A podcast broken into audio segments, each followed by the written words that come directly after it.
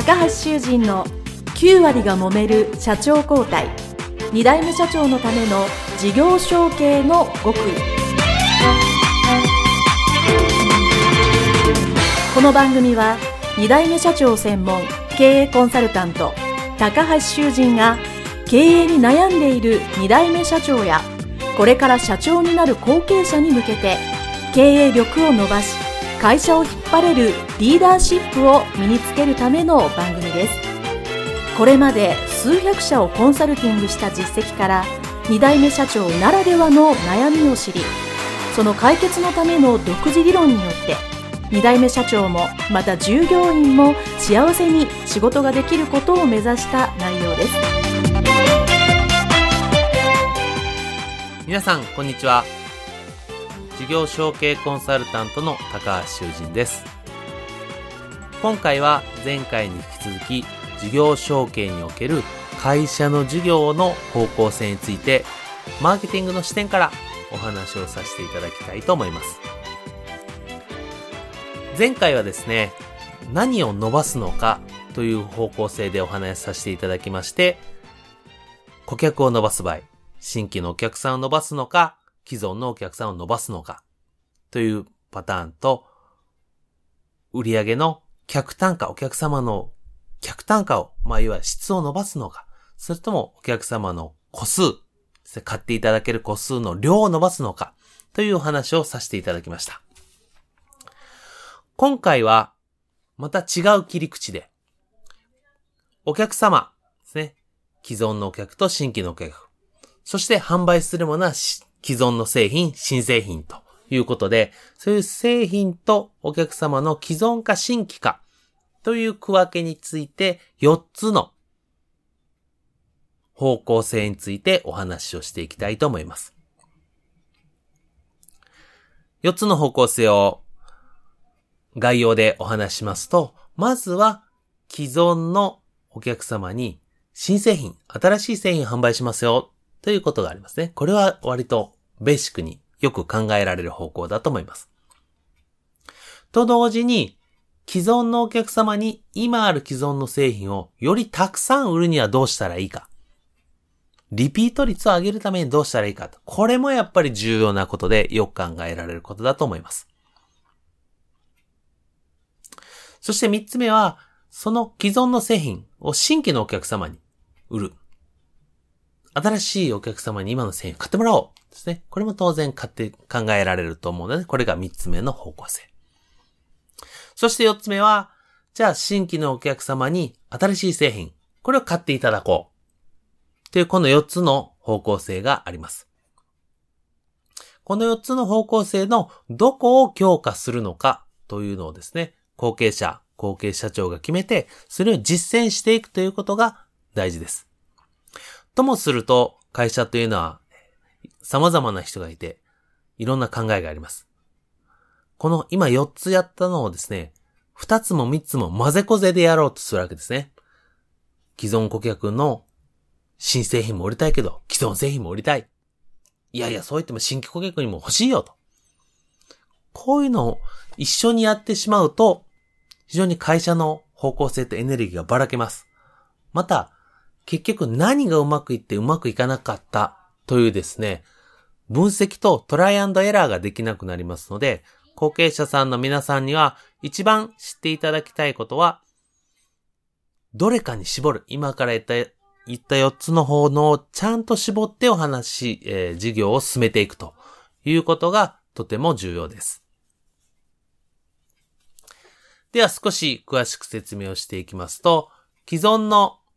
お客様に新製品を売る。一番よく考えることですね。新製品返しようよと。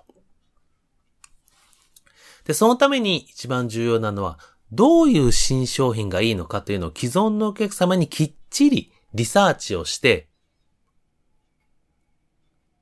新製品ができたら間違いなく売れるものを作っているか。それまでのプロセスですよね。そこが重要なんですね。私のところにも来る、そういうご相談の中でですね、一番困るのは、新製品ができましたと。これを売ろうと思うんだけど、なかなか売れませんと。どうやって売ったらいいですか？っていうご相談があります。結論から言うと、非常に売りづらい、もしくは多分無理ですね、ということが一番多いんですね。なぜなら、そもそもその新製品は、どんなお客様に、どんなために、どういう効果を発揮するためにっていう、そのそもそものコンセプトがずれてるとですね、いくらいい製品で性能があっても、買う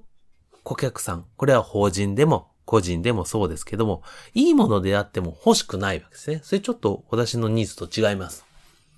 問題解決できません。ということで、買ってくれない場合が多いです。ですから、既存顧客が新製品を売るっていうのはとても大切で、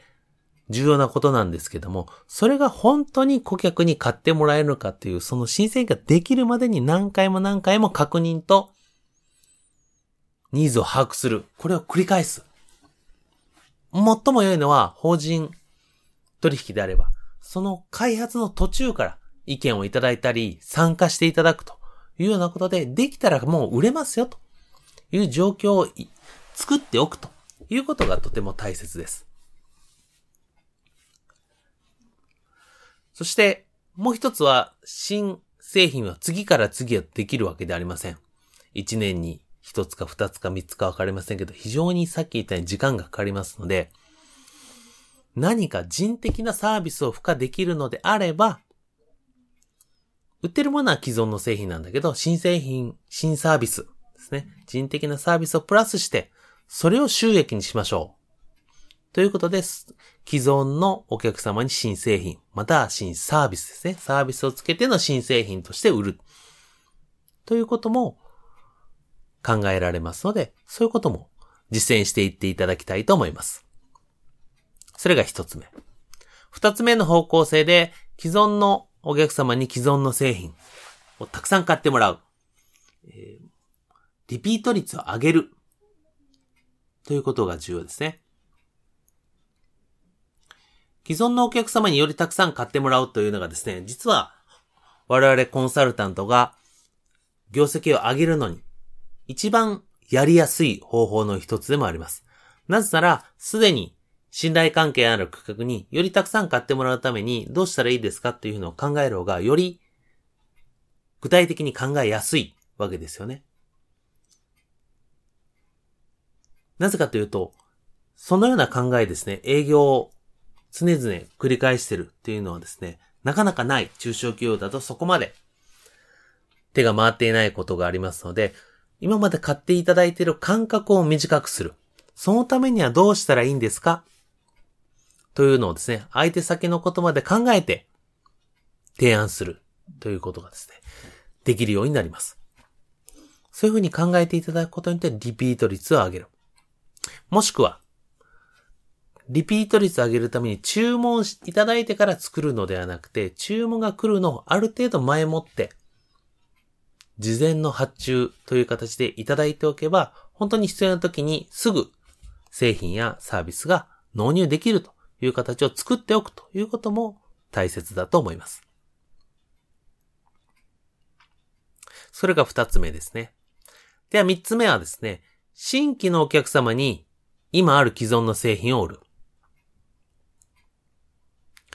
新規のお客様を獲得するのは確かに難しいことですけども、既存の製品の良さをですね、いかに伝えられるかということが、この3番目の方向性では鍵になりますので、よくよく既存製品の良さ、価値をですね、見出して考えていただきたいと思います。ただし、業種、業界によってはですね、既存製品を丸まま持っていっても、売れないというか、その業種、業態、その顧客に合わない場合もありますから、できる限り最低限のカスタマイズ、改善は重要かなと思います。それをですね、するためには、やっぱりこれも事前のリサーチですね。新規のお客様に我が社はこういうことができますけども、御社のこういうところに貢献できると思いますがどうですか？というのをですね、よりアピールしていただくと。で、これは、向こうが知っていただくというのが一番いいのです。ので、例えばホームページで、自社の実績とかできることを公開してみるとか、そういうのを分かりやすく伝えておくというのがですね、この新規に既存の製品を売るということで重要なことになってきます。そして最後、新規の顧客さんに新製品を売る。もう少しざっくりました新事業を新たに立ち上げるという場合がこの4つ目になります。新事業を立ち上げるのは、この4つの中では最もハードルが高いものになりますので、成功率としては低いかもしれません。ただし、私はこの新規のお客様に新製品、つまり新事業をするということも、事業承継においては、一つ意味のあることだと思っています。理由は二つあります。一つは、既存の事業と全く違うことで、会社として多角化できる。リスクを軽減できる。そして、社内にチャレンジできる。風土を作るという意味では、新しい事業を作るというのはいいと思うんですね。そして何より重要なのはこの二つ目のポイントとして、その新事業を後継者が自分が責任者。まあ、最も言うなら、その新事業を新会社にして、その社長を、まあ、今の会社の子会社でも結構ですので、その子会社の社長を後継者がやって、実際社長を体験してみる。子会社の社長とはいえ、じゃあ事業をどう回すんだと。売り上げどうするんだと。人をどうやって育てるんだ。お金をどうするんだというのをですね、まず体験できるというのがですね、非常に大きな経験になってきます。ですから、うまくいくかうまくいかないか、もちろんうまくいった方がいいんですけども、事前にそういう社長の体験を後継者ができるというのは非常に重要ですね。ですからよくあるのはですね、そんな大きな会社っていうね、あの、いきなりできないので、ちっちゃなアンテナショップであったり、えー、本当に新たなちっちゃな営業所であったり、そういうのをですね、遠隔地に作ってみて、じゃあ新規事業でやってみようと。いう場合はですね、じゃあ後継者をリーダーにして、やってみようということをお勧めしております。えー、このようにですね、えー、顧客と製品を新規、既存で4つに分けた場合には、今の4つに分かれますので、この中のどれを集中してやるか。既存のお客様に新製品を売る。既存のお客様のリピート率、既存製品でリピート率を上げる。で、新規製、新規のお客様に既存製品をちょっとカスタマイズして売る。新規のお客様に新製品、つまり新事業にする。というこの4つの方向性に、どれに後継者さんが注力するか、やるかと。いうことを決めて、1年、2年、そうですね、集中して実践してみる。というのがですね、今後の事業承継前後の会社の方向性をマーケティング的に考えると重要になってきます。ぜひ、後継者の皆さん、どれをするかな？前回と今回